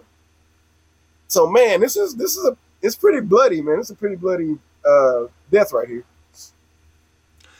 But so uh, then I'm thinking about it. Then, so yeah, then- from there, then we can go back to the reporter lady because she comes along Yeah, after Kendall takes right, off because- with uh with Riggs. So it must be her arms are the ones taken for this the next piece then. Yeah. Yeah, because I remember that I have here that she was stabbed on a waterbed, which is actually good writing because earlier in the movie they said that in the like one of the faculty buildings has a waterbed and the one girl wanted to have sex on it. Oh, so it's yeah. kind of interesting that they come back to this. Yeah, they brought it but it's obviously not that. It's somebody being stabbed to death on it. nice. Well, they try they try to bring it back. I appreciate I can appreciate that. But yeah, no, um, I can definitely give this- some credit for that. This so this reporter lady, she's also walking down this dark alley area. Yes. Does she see the body? Is that what it is? I feel like she goes to the. Does she see the lady? I think so. Like I'm almost thinking I'm tr- I'm drawing a blank, but I almost feel like she sees the killer like by the elevator, and then that's why she gets like targeted, Yeah, I feel like it, but I can't. I can't remember. or at least she saw the body in the elevator. Something, something happens. But anyways, um, but why is she here too? I know she's trying to find answers. I don't feel like anybody's giving her any answers, and she's just kind of walking around. So she, you're going to be a target at some point, lady. You know there's murders happening, Oh yeah. so you yeah. might not Yeah, want she's only there because she's heard inklings of something happening, but she's not sure what it is. Yeah, but so you know what? Maybe I'm wrong, bro. Because now I remember Kendall. I do remember Kendall like hearing a scream, and then the cops. He goes. He he can find the cops instantly. That's a superpower. He finds the cops That like is- in five minutes. Because I Yes. oh no, you know what it is? After he drops off uh Riggs, he's going back to his motorcycle, and he hears the scream of the lady on the elevator. You're right. And the cops You're come right. because he jumps Yep. in the window because he's got to try Yep. to unlock the door or something, so so they can get in. Yeah. So I, so obviously he's not the killer because he's outside when the scream happens. Right. Yeah. This is yeah, where it finally that's kind that's of when the absolves elevator stuff is it. Okay. Yeah, but um, but yeah, but then um, you see when the cops when the cops come to this elevator, and the first the one cop just throws up. Yeah. He's like, "Oh my god, it's at least realistic. it's at least realistic. I was like, "Oh my god!" I just thought about Nightmare on Elm Street Part Two, where like, oh, part was it Part One, where he's like, "Oh, the coroner's in there puking his guts out since we got here." yeah, isn't it the um? It's a Johnny Depp kill where yeah, he like he's like, "Oh yeah, he's in there puking his guts out since he got here." yeah, because they're talking about they need to bucket. Yeah. so yeah, you know what? That's after this. So yeah, I would take it. I would take that. but yeah, okay. But let's get back to that reporter lady. I'm sorry. I just wanted to make sure we got that that moment in there. See, this was actually one of my like. This is one of the first kills where they don't really cut away because we see this killer like laying into her with a knife, which I thought this was also good editing to do like extreme close-ups and stuff, so that way you're not like you're not seeing the seams of what is being stabbed. Why didn't But it looks like it's actually this person. Why didn't he have the chainsaw here? Because I remember I, I remember he's in the room hiding because she's walking through, looking through doors and checking stuff out, and he pulls out the I knife. But I don't know why at this moment he just I forgot where's the chainsaw at at this moment. Did he leave? it? He didn't leave it in the elevator. I don't think. I don't know. I don't know why he doesn't have it here. But yeah, because he definitely does use a knife. Yeah, but yeah, he gets it with the knife. This is a this is a really and they do the same thing. They reveal the knife and they show the, the, the light reflecting off of Yep. it. It's a really cool shot. I love. I don't know what it is about that when you show the the object before you get to it. I don't know what it is about that, but I really like those moments. And they do it. They do it a lot in this movie. before Oh, for sure. Yeah. But she gets a. So I'm trying to remember what happens here, because he's stabbing her a few times before. He, then he flips her over, right? I believe so, and I also know that he like I don't know if he nicks the waterbed from stabbing through her, but they also kind of do some cool stuff there where like the water starts leaking out of it. I mean, he's So like makes- he's going he's uh uh uh he's not like he's, Yeah. he, so I think he stabs the bed by accident, but he's already stabbed her several times. and I like how she's trying does. to get away, and he's we stay here for a moment, which I think is cool. And I think the Oh, choi- yeah. the choice of shots they made, the, the angles they chose in this moment, I thought were pretty good because it gets you just what Yes. you need, but not too much. I like those overhead shots they do with this yeah, for sure. Because you can see the the water, you know, filling with blood, and it's like she's swimming almost actually Yeah, kind of. because she's crawl trying to crawl out. But then we get that that cherry on top final shot where, and it's uh if you if you're paying attention, you see the knife not go anywhere near your head. Oh yeah. Did you see that moment? It went up to the side a little bit, but then they cut really quickly to it going down in her mouth through the back of her head, Right. which is a cool a Yep. cool shot. Oh yeah, that's right. That I did like the ending part there at least, where they you know cut back to that. Yeah, they cut to it all the way through her mouth, and it's like, oh man, that's always something in movies when somebody gets stabbed through the mouth. Oh, Yes, that agreed. always makes me kind of cringe, man. I'm like, Yes. 'cause I can imagine It's a just great like image though. you can't close your mouth because your mouth is. Yes. That always Yes. just makes me ooh. I just feel like the ooh. But yeah, that's a that was a good. And then he like drags her off and takes her. Where is he keeping? Is this a cooler? Where he's keeping his body parts? I don't even know what this place is. Because they give us some really nice cinematography showing us him opening a freezer looking door and going through stuff. Yeah. This is a cool imagery of whatever this. I don't know what this place is supposed to be. I'm not sure where it is either. Like I don't know if it's at his house or if he's using Is somewhere his- on campus or not. And, uh, is Like, this I'm not his mom's sure. house? Is this the school? I don't even know. Because it makes it even more confusing with like not to go jump to the end, but like it's also confusing as to where the body is found like Oh yeah, I know what you're talking about. later. I know what you're because talking I don't about. think it's the same spot. Well, maybe it was, and that's that's where we got thrown off. Maybe it might be. it could be actually. Yeah. yeah, really. So where we where we going to now?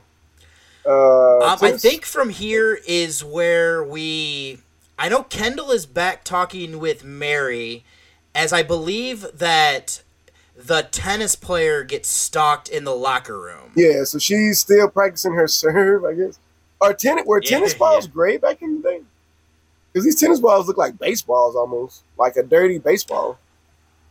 I don't know. That's. that's I didn't even question, notice that. Or is, whatever country we're in, tennis balls aren't. I don't know when tennis balls became lime green. I don't know. I don't either. That's something Now I that you kind of mention it. But the balls aren't green. I was like, what? Like she's got baseballs or something. What's going on? I kept thinking that while I was watching it. yeah, that's that's a good point. Actually, I didn't even like didn't even necessarily think about it. But you're right; they weren't the like normal color that we're used to, which is interesting though because I know in Dawn of the Dead they have the like the neon ball Yeah, because of the scene where they're on the roof. yeah. So I have no idea, So, man. But uh, maybe yeah, maybe you're right. Maybe in Spain they have tennis balls like this. Yeah, no telling. So she's gonna go take a shower, and we get a very Yes. over the top, not even really needed, long pan out shot. So it's not that we can just see her boobs; we got to see her full butt. And it, I mean, Yeah, we see her. Yeah, full. and listen, man, listen, listen, everybody, just just calm down a second. Everybody, listen, listen. I know, I get it. I totally get it. I'm a guy from the '80s. I know nudity is crucial to the enjoyment of these movies for some people. I know. Just just give me a second here. I know.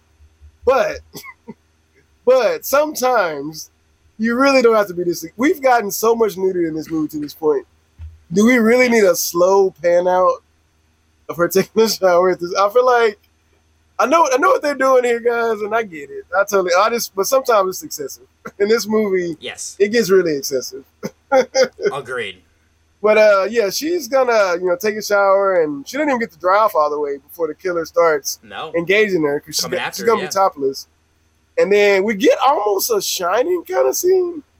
Did you feel a signing by when he's cutting through that door? I thought he was gonna. I thought he was a- gonna stick his head through the door at some point, but we never get to that moment. But I, for some reason, when he's cutting through the door, I was waiting for a. Here's Johnny. and stick his head through the door, but he just busts in the door and and does she get what does she get? What does this lady get? Because he he's got the chainsaw. Does she- what does he take from her? Her legs? Uh, her legs. Yeah, He legs. takes her legs. Okay. This is also the scene I was talking about where they use the. I, it's not even a fight song, but they claim that it is, where they blare the fight song over like the PA Oh, system. that's that's why she was practicing, and then she starts hearing that music, and she Yes. kind of goes into the, maybe she's going to check on it, and then she just kind of takes a shower. Yeah. Yes. So and then Eric- and, And then uh, Riggs actually- comes up, right? Riggs and uh, Kendall.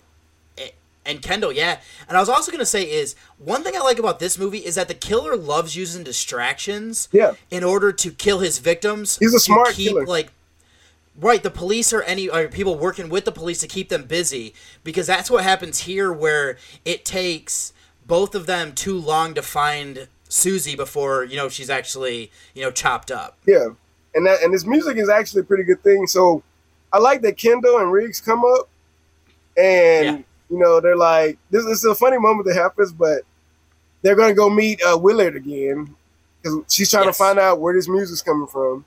And Willard, Oh, oh, my god! At this point, we know it's not Willard, but Willard is like, well, I have the key. What did he say? Go call a detective or something. Something they're trying to do, and he won't give him the key, and he's being all weird about it. Like, no, I can't let you in there. Nobody's supposed to go in there. Or no, you can't have my keys. He's like, Willard, bro, chill out just a little bit, bro. What are you so Like somebody could be dying right now, Yeah. you're sitting here arguing semantics. Yeah, because I don't know if he's supposed to be playing it like he's been inconvenienced by this and he's tired of them bothering him. But he's playing it really weird. Like they told him you you could be the killer, so play it like you could be the killer. I feel I don't know. Right. I don't know what direction he was given with this character. Because he's Um, actually, let's go for it. what I was also gonna say here is like this is where I figured out who the killer was because he actually figures out the keys that he has aren't his keys that somebody else has his keys. What I thought was kind of a interesting little like doesn't give it away, but interesting nod as to who the killer is. Yeah, see, I already know it's either it's on the professor or the dean. So at this point, I know I know for a fact it's one of those two. Right. for sure. But you know what's funny? After uh, this this killing happens and they they find the body, Yeah. I love how when Riggs comes out. So first, uh, Oh my god. Kendall was supposed to stay Yes. behind while they're turning off the the music, but he goes in and investigates because he's a vigilante superhero in the making. So he's gonna go investigate with no gun, no knife, no bat, no nothing. He's just gonna go investigate. And when they come back, you know, they're looking for him, and he comes out with blood all over his hands. So he's still a red herring, quote unquote. And then she goes in and checks it out. She sees the dead body. When she comes out, she gives this really, not really like she's angry, but she's bastard, bastard. Yes. Just over and over again. I was like, oh my It gave god. me Leprechaun 2 vibes. Have you seen Leprechaun 2? At the very beginning, there's a girl like her dad gets killed or something, and she's like, ah, she, and the scream doesn't match the situation or what's happening. No, he gets choked. He's not even, she doesn't even know her dad is dead in that movie. she thinks he's just asleep, and she screams like, he's, I don't know, I'm sorry. If you've seen Leprechaun 2, you know what I'm talking about. yeah, but- that, no, I, I I completely understand where you're coming from though, because it's just It's so over the top. it doesn't so fit weird. the actual tone. Yeah, it's it's off. bastard, bastard. I wrote that with a, with exclamation points in my notes. Just I want to make sure. Yeah. Oh my god. So after this, uh, what happens, man? I know. I'll say I actually have here is kind of our like climax into the ending here because we actually have a couple different things kind of intertwined here where Oh, we yeah. cut back and forth. I know one thing. because we have Mary going to visit the dean, but we also have, I believe, Lieutenant Bracken calls Kendall down to work with his partner to see if they can go through the files to figure out Yeah, who the killer could be because they're trying to find a lead. Yeah, they're trying to they're trying to find some connections in the files, and it's a lot of files, and we only meet two faculty members. Yeah. But there's a lot. Well, Two members of the. there was a right. big group of people watching this tennis match. I'm I'm assuming some of them are. Fa- is it the weekend? Where's everybody at? Is it the weekend? Oh. I don't know if we I know mean, what that would make more is. sense, I guess. But I feel like everybody came to the tennis match on a Friday, and then after the match was over, it's the weekend. Let's go home. Yep, just all went home. because nobody's here. But okay, sorry. But getting back to this, um, I, I was thinking that like, hold on. I mean, you, you go back, bro. Hold on. I lost my place in my notes. Hold on. What was that talking about? Oh god. Uh, oh yeah, the, uh, Kendall. Okay, so you know what's funny in this moment? While they're doing this, did you see Wendy's made a cameo? While Kendall and the other detective were there studying. Yeah, they're like eating like a frosty and eating some uh, Yeah, fries. They went to Wendy's. I didn't even know Wendy's was around back then. Wow. So And the old school did logo. it start there? I wonder if it was from Boston.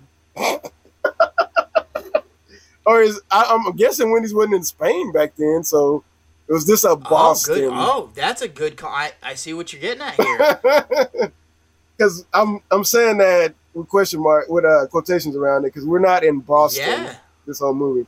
But Wendy, I don't know if Wendy started in Boston or not, to be honest. But I don't think so, because actually, oddly enough, I believe it started in Columbus, Ohio. Oh, I you believe know Dave right. Thomas right. was a uh, he was an orphan here. You're right, because I do remember Ohio coming up for some reason. Okay. But I just thought it was cool that they made a cameo with no. I thought it was weird that they Oh, didn't yeah. have any straws or tops. They're just raw dogging these Yeah, cups. it, it was open. Yeah, and it, it just kept making me think of uh, if you ever played sports or anything in high school, and they would just give you a cup and they would just have like a random soda name on it. it was just yep. just a raw dog cup, no straws, no no nothing Yeah, else. Man. no nothing. Just yeah. But I, I Like just you thought, running a marathon. and this is where we get the reveal of who the killer is, right? Yes. at this moment because they're yes. like, "Oh, the dean." They, we find out that that was his mom in that opening scene. That got Yeah, killed. because well, Kendall is the one who finds a file, and then they have the um that Sergeant Randy or whatever. He calls the mental hospital, and that's where they figure it out. But also with that, we we see Mary getting a like cup of tea, and we had seen that uh, Dean was putting something into it before he gave it to her. So we're kind of seeing it from both sides that he's the uh, the potential psychopath here. yeah, and going back to what I was saying earlier, like I thought that it's potentially the dean was trying to date rape her or something. Because he That's was really originally what I like being really weird about the introduction. Yeah. Yes, this is my house. It's a very large house, of course, you can see. But nobody lives here but me. And but it's very large. Don't you like it? And like he's really like I got some money just in case just so you know I have money. So I can pay you. it felt like he was trying to set up something. But that's not what he's No, doing. I'm with But you. It felt like he It was setting up something felt like else. that. So then she's like, so tell me this, because you might know, is saccharin like equal or something? Like artificial sweetener? Yes, yes. Because she's yeah. like, just put a little saccharin in it. And and when he starts putting that dropper, I'm at first I'm like, that looks like he's drugging her. And I'm like, or is that saccharin? Because I don't know what saccharin is. Is it a dropper or is it a don't. powder? I I think it's more of a powder. Okay. So like I was with you though. It's like I didn't know for sure if he was drugging her or if he was just gonna like. No, I mean, they you. make I it- don't know they if make it saccharin obvious. back in the day. They make it obvious because he's lingering here so long and he's so meticulously dropping the drops, making sure it's enough. So I, I get the Right. point that it's drugs, but at first I was like, "Is this saccharin?" that was my 1st I'm not thought. sure if back in the day it was you could. I didn't know if it was like a liquid form either. So I'm with you. I wasn't 100 percent sure. But yeah, when he lingers because he takes so long to make that cup that I'm like, And then he's oh, no, startled. he's the killer. he's startled by the the whistle at one point. So I'm like, "Yeah, he's doing something nefarious with this." Yep. And then when he goes back in there, he's like, "Oh, drink your coffee, drink more." She's trying to ask him questions, and he keeps saying, "Drink your coffee." If ever, okay, guys, just a just a public service announcement. If ever, especially for ladies, men too, because men get robbed too. Uh, just if somebody's offering you a drink and they keep telling you to drink your drink, even though you're in the middle of a conversation, Yeah, you no might not want to keep drinking that drink because why would they keep telling you that? Just just think about that. Why would somebody keep telling just just for your own Yeah, personal safety, right. guys? While you're at home listening to this, just keep that in mind. Don't keep drinking the drink if somebody keeps telling you to drink it because that means something's weird going on. okay, sorry. So drug drugs are starting to kick in here, and he's starting to Yep. be a little loose with. No, he offers her a second cup, and he puts even more of the drug in the second cup, right? When he's making it. I believe so. Yeah. So we at this point we know that he's the killer, right? We already knew Yeah, it, but like, this, is 100 percent you know it at this point. Yeah, because this actually paralyzes her, which I thought was kind of a cool thing to do. Yeah, that is cool. Like it paralyzes her, and you can still hear him. I mean, so you can still hear everything I'm saying, but you can't move. And then he starts. It also gets interesting okay. because like the cops bust in to save her because like Well, Kendall huh. reveals like when they find out uh-huh. that it's the dean that like they bust he's in like, to save hey, her, or they slowly walk up the steps like her life isn't in danger. Well, I was gonna say is like they bust in there and then find her paralyzed, not be able to move, and they half-ass search the house. Like, But they- the guy's are behind a curtain. Okay, let's let's just back up one second. Okay, Kendall and the other detective gets there, and they told the other detective, "Hey, meet us there." They all get there together, right? They're playing this very intense, high energy music, and these guys are slowly walking up the stairs. Slowly, Kendall's taking time to stop the cops from going in. Hey, I want to go. He's trying to work his way to be the first person in the building, and I'm like, Kendall, we gotta say we don't got time for this, man. We're trying to save this lady's life. What are you doing? Because we see the guy with the knife, and he's Quentin Tarantino, t- nah, Quentin Tarantino, and all over her feet, like he's gonna suck on him or something with the knife. And they're taking. It bothers me that it feels like these guys are taking their time to, to get in this building. I feel like Yeah. they should be running and rushing. But yeah, let's get to what you said. They once they get there and she's paralyzed, they put her on the couch and leave Kendall to bodyguard her, and then just half-ass check this house. Like, he's behind a curtain. Like, you literally didn't He's in even the same room. room right there. You didn't even secure the room. Check the exits. It's a window. Check it. Right. What are we doing? oh my god! So Kendall saves the day because Yeah. our killer comes out and attacks Kendall. What is this guy? He's I'm very. At some point, he tells Riggs while he's drugging her, "I'm very strong." Mister Mister Brown tried to fight me one time, and I guess I whooped his ass because I'm Yeah. strong. Uh, that's that's the that's a paraphrasing of what he said, but I feel like that's what he was getting to. And the Kendall is this kid is manhandling this guy. He's not he's not like overpowering him at all. They're even, and then Kendall takes over. So he's trying to. So then what? He's trying to stab Kendall, and then that's when the cops finally help us out. Ah, yes. Yeah, I the one so, where they officer runs come in in. and like Headshots Yeah, him. like, yes, that's right. He does come in and just like shoots from the hip and just gets him. that was a nice shot. It was funny because it's just like Yeah. a red circle on his forehead. Yeah. But then- but it's another one of those quick cuts, and he's like we cut out to like a further away shot, and we see him kind of slowly fall backwards. That was a cool shot. yes. That was a good one. Uh, but uh, yeah, that's. I think it's weird.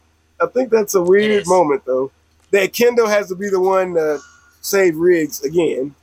So he's definitely getting laid after this, right? Well, we'll we'll, we'll get to that. Maybe. we'll get to that. Yeah.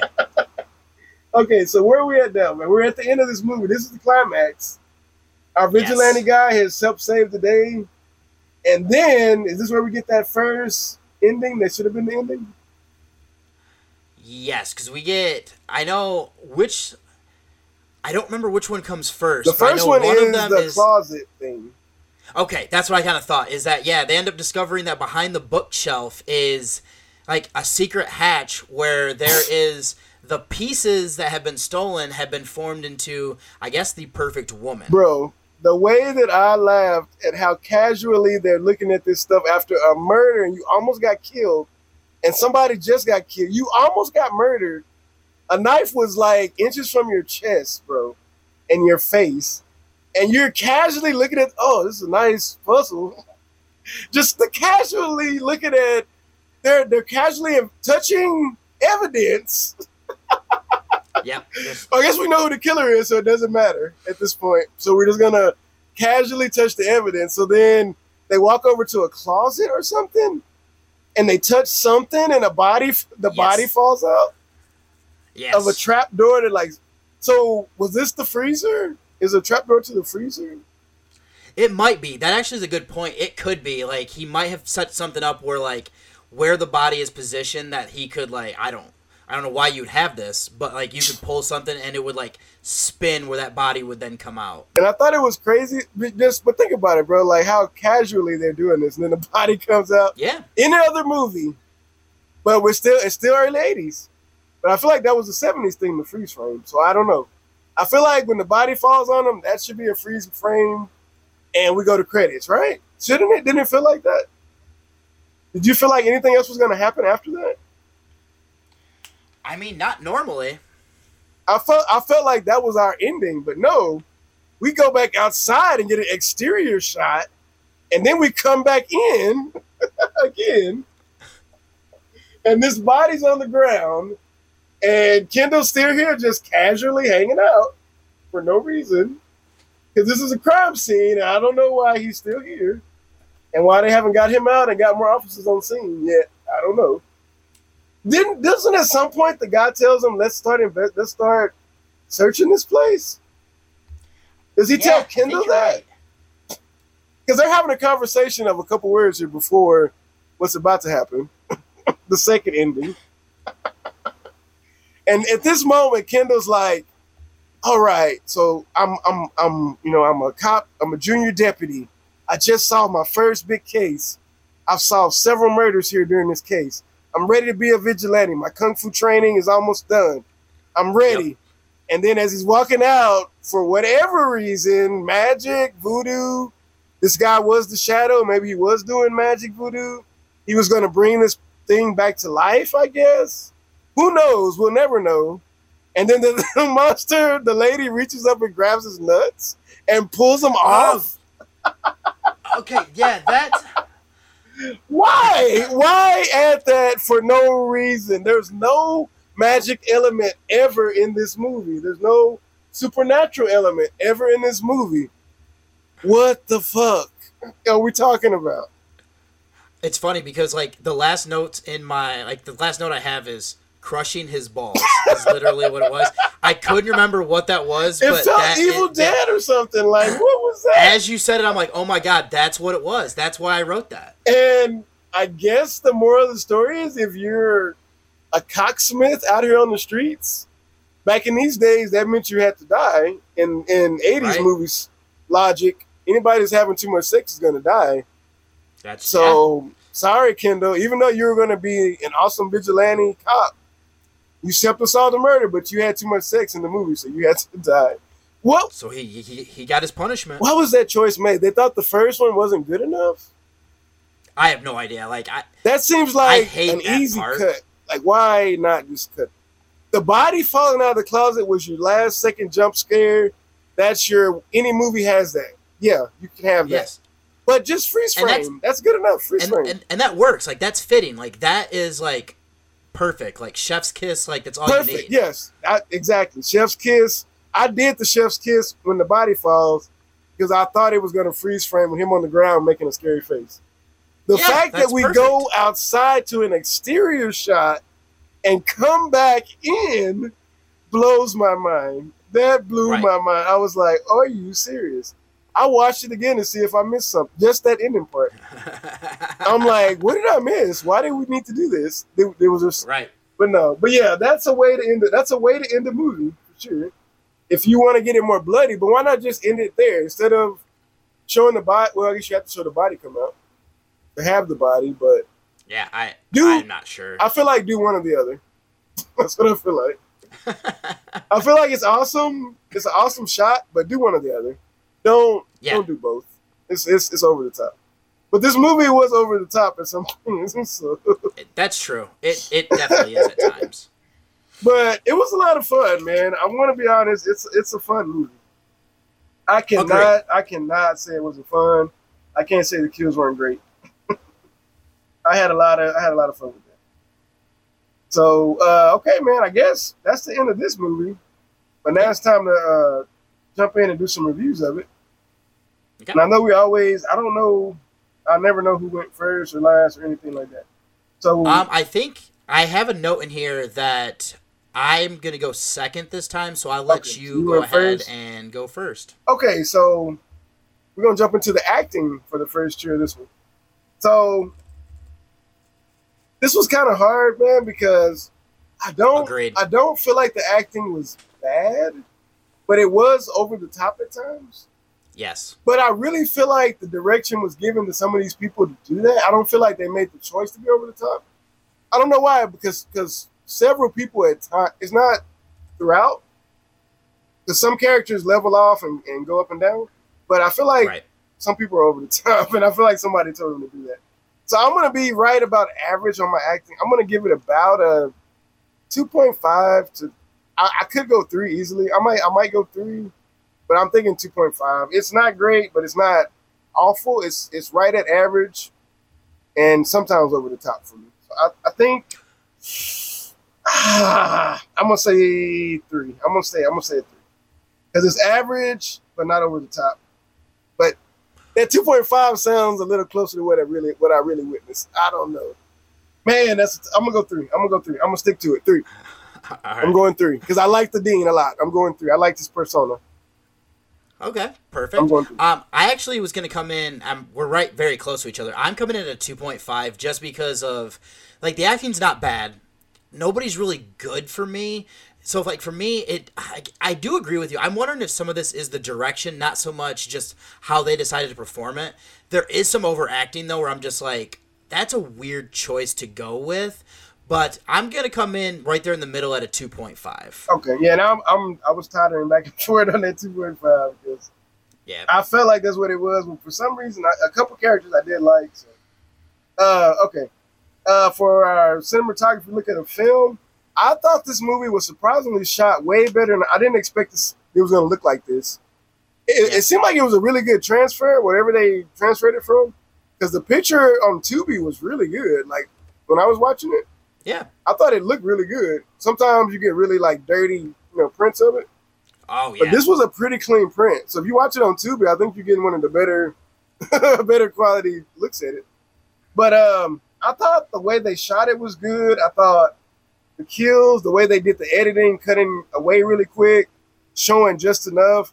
So I'm actually going to be at a four, man. I'm going to give it a four because I really thought they did a great job, especially and really, really, it could be. I think it's probably a 3.5, really but I'm giving them that extra five just because I really think for the low budget and what they were working with, I think they really overachieved what they produced. So that's why I'm gonna give them a four on it. Okay. Actually, we're going to be dead on here. Is I'm also giving them a four. And actually, because like I was actually hovering between a 3.5 and a four. You actually said something that swayed me to go to the higher rating because I was like, you know what? He's right. Is that this is a lower budget film and it looks better than it should, which is very like impressive actually. Yeah. And for me, I'm with you. Is like they have some really good shots here that again probably better than what they should be able to for an exploitation slasher film like this. And I know when I was originally watching it, I was kind of annoyed that they kept cutting away from it.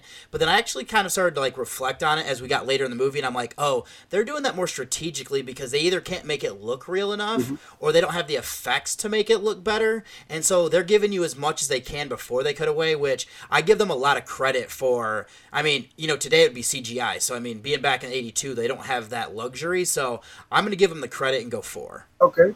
Yeah, I'm with you, man. Yeah, I thought they, they did really good with what they had available, man. Like sometimes people take advantage of what they have, sometimes people don't. And they actually did on this one. Right. All right, so let's jump into the music, man. Now, this is something that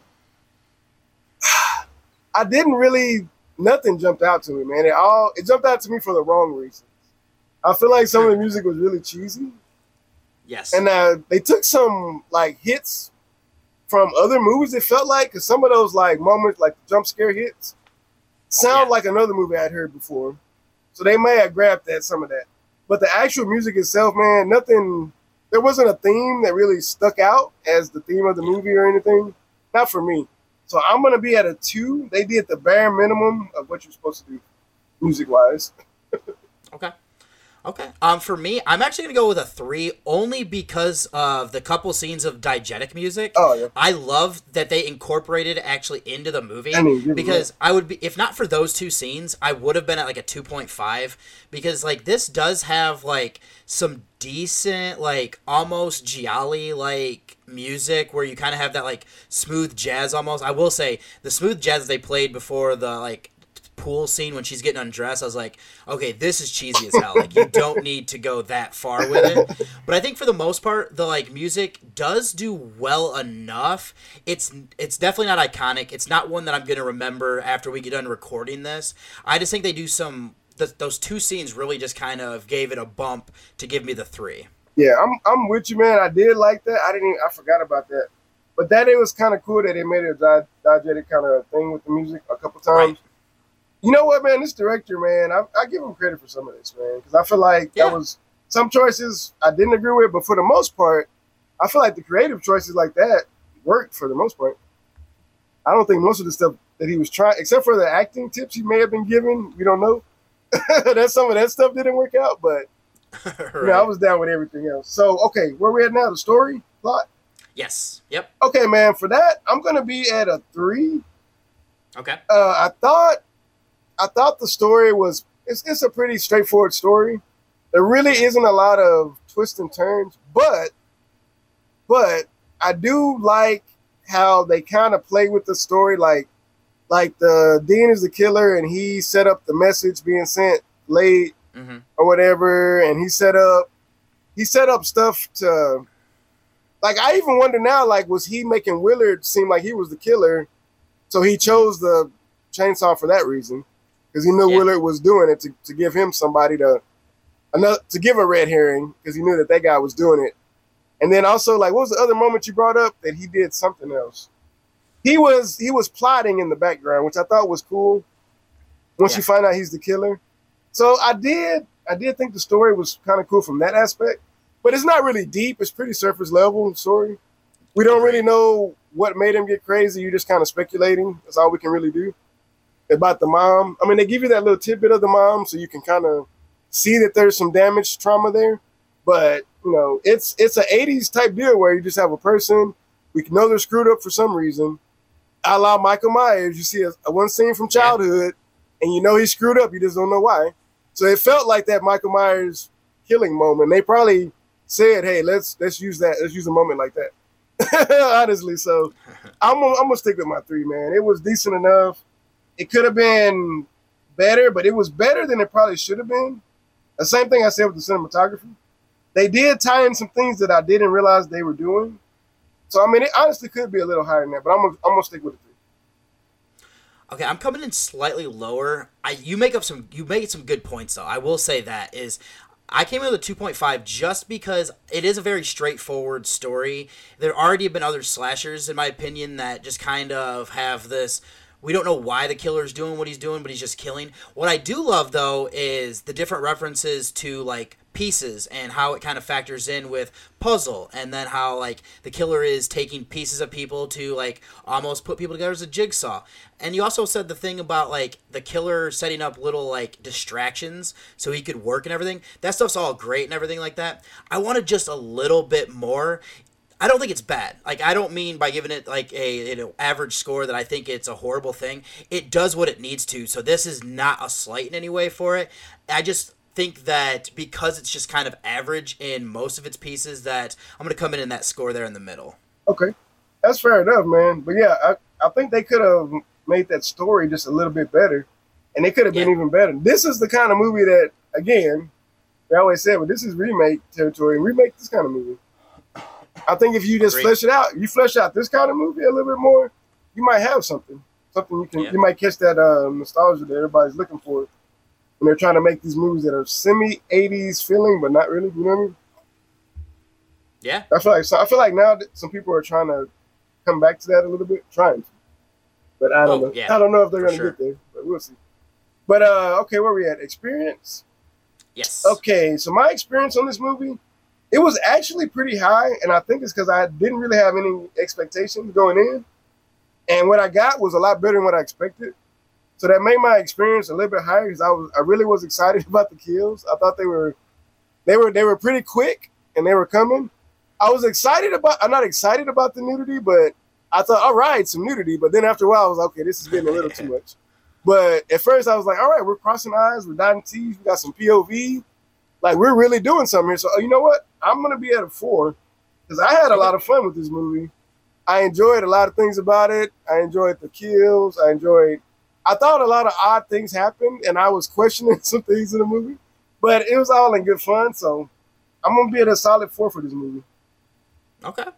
Yeah, I'm actually just right below you. I'm at a 3.5. Like this movie is a blast. Like not everything makes sense and that's okay. Like it's literally just let's go with the flow with most of this and you know watch these kills and everything like that and I'm actually glad that we, you know, that we both kind of just decided that we were going to finally tick this one off the like the list and everything like that cuz this is a lot of fun. Yeah, man, this is something. And you always find some uh you always find a lot of really good uh, picks for us, man. Because I remember you were asking me when we were talking about uh, coming back and uh, and doing another uh, show. You were like, "Hey, yeah. you know, you have any picks?" I'm like, "Now nah, I'll let you pick, man, because you always find uh, That's fair. you know diamond in the rough movies, man. I found a lot of them just because I watch a lot of movies, but like the movies that I I forgot titles of more movies than I've watched in my life. Yeah, I. I'm with you. Because there's so many movies that I've seen and I just can't remember the title. And if I don't write it down or save it on a watch list or something, it's so hard to find some of these titles again. So I'm like, man. So I'm glad that you were able to. You have you have a a rolodex of cool movies just at the standby. Yeah. But I'm definitely gonna give this director another watch with Slugs for sure. I'm gonna try Yeah, to find sure. Rift, but I found Slugs already, so I'm gonna watch that. Hundred percent. It's on. It's on. I think it's on Tubi. Matter of fact. I believe so cuz I think it's where I watched it. Yeah, so I will be watching that for sure. He got that. So okay, I gotta get the final my final uh review of this one. Okay. So my final uh I'm gonna be I think I'm gonna be I'm almost at a seven, but I'm gonna be probably closer to about a 6.5, 66% maybe. Something like that it just just as a general rating, I think it's a lot of fun. And I think it's definitely worth a watch. But I mean, as far as what we're gonna get in '80s movies, I don't know if it's like a top tier movie or anything like that. That's fair. Yeah, That's fair. it's it's probably closer to the middle of the pack with it with a lot of movies. But in general, what you get when you watch it is a lot of fun. So if we're going just based on a fun scale, it's hundred percent worth your time and a watch. But just in a general sense, I think it's probably close to about a 6.5, 66% for me. It's actually kind of funny is like my official rating just because I don't usually use like quarter ones Mhm. is going to be a 7, but because like on this one we just have no rules and we can do what we want here is I'm actually at like a 6.75. Okay. So like we are like really close and everything there because like you said, this isn't a perfect movie. This isn't even one of the upper echelon like 80 slasher movies. This one is a lot of fun though and it does some different things that I will give it credit for Mhm. and like this is one I will definitely watch again for sure. Yeah, it's definitely worth it. Especially if you're into like, you know, the older styles of slasher. And this is like origins, man. Like this is early 80s. So people are still and and every, and I know we say it a lot. I know I personally say it a lot that this looks like this movie or this looks like that movie. But at this mm-hmm. time, and even now, everybody pulls and choose takes from each other in this kind of genre. So everybody's taking little pieces, trying to see what they can make it better or make their own version of it. So I just enjoy so much when we see movies like this, where you know that other people saw it and they say, you know what, I would like to do this, but this way, or I'd like to take this moment and you know expound upon it another way, or you know what I mean. So I like movies that have those elements a lot, where something else could come from this if if they would stop remaking the same movies over and over again. Agree. Something great could come from these movies. They just, for some reason, the people with the money don't don't know that. Yes, that is absolutely true. Absolutely. But yeah, man. But yeah, um, I love it as a as a movie to have some fun with. This would probably be a great movie to get some friends together and have a, have some Yes. drinks and Absolutely. you know check it out. So yeah, definitely recommend for that aspect of it. Okay, man. Well, I guess that's the end of the show here. Anything else you want to add? You know, anything you want to promote before we get off the air tonight? Um, I would just say that um, everywhere that you you know find this podcast, you can find my other show of Journey with a Cinephile, a horror movie podcast. Outside of that, if you want to see any of my written stuff, that is horrorreview.webnode.com. All right, that's awesome, bro. And uh, anything Dark Mariachi Studios on Google, man, you can check me out on YouTube, Instagram, and all the social medias.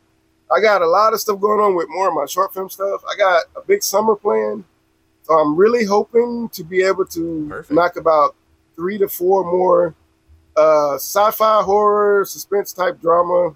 Those are the kind of genres I'm trying to get into this summer. Yeah. So I got I got some plans and I got some scripts ready. So we'll see what I get done, guys. I'm sure we'll get another show in at some point, and we'll see where I Oh, am. yeah. But for sure, check out. If- I know, at least for me, now that my life is settling back in, I definitely will, you know, not be delaying the show any longer on my end. and make so. make sure you guys send thoughts and prayers to our dad here, Dave, because he's working hard. make sure the baby's good. Make sure the wife's good. They're both working hard at that. So make sure you guys are sending him some thoughts. you know, making sure he's good and positive vibes for that. But yeah, man, and also uh, I just want to say congratulations again, man. I know, I know, because I've talked to you off offline about it. But uh, yeah, man, just congratulations on that whole situation with the family, man.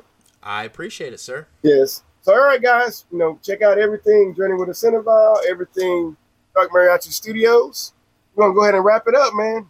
You want to go ahead and sign out? Um, this is David from Journey with a Cinephile, a horror movie podcast, and I am signing off. And it's your main man, Jake, from Dark Mariachi Studios. And don't forget, Be one of us Come on a journey. with a cinephile. Good evening, ladies and gentlemen. We are tonight's entertainment. Side quest I think cinephiles are, are on this other end of the spectrum. But I think a cinephile is more of a student of cinema. A movie lover is going to be less discriminating. Side quest Drink some of this, Michael. Be one of us. Sometimes that is better. You sick fucks. You've seen one too many movies. Don't you blame the movie! Side quest I said, I'm not gonna hurt you. I'm just gonna bash your brains. Okay. Show me. Side quest The podcast. You opened it, we came. It's just a podcast. We'll review your movie from every angle. Side quest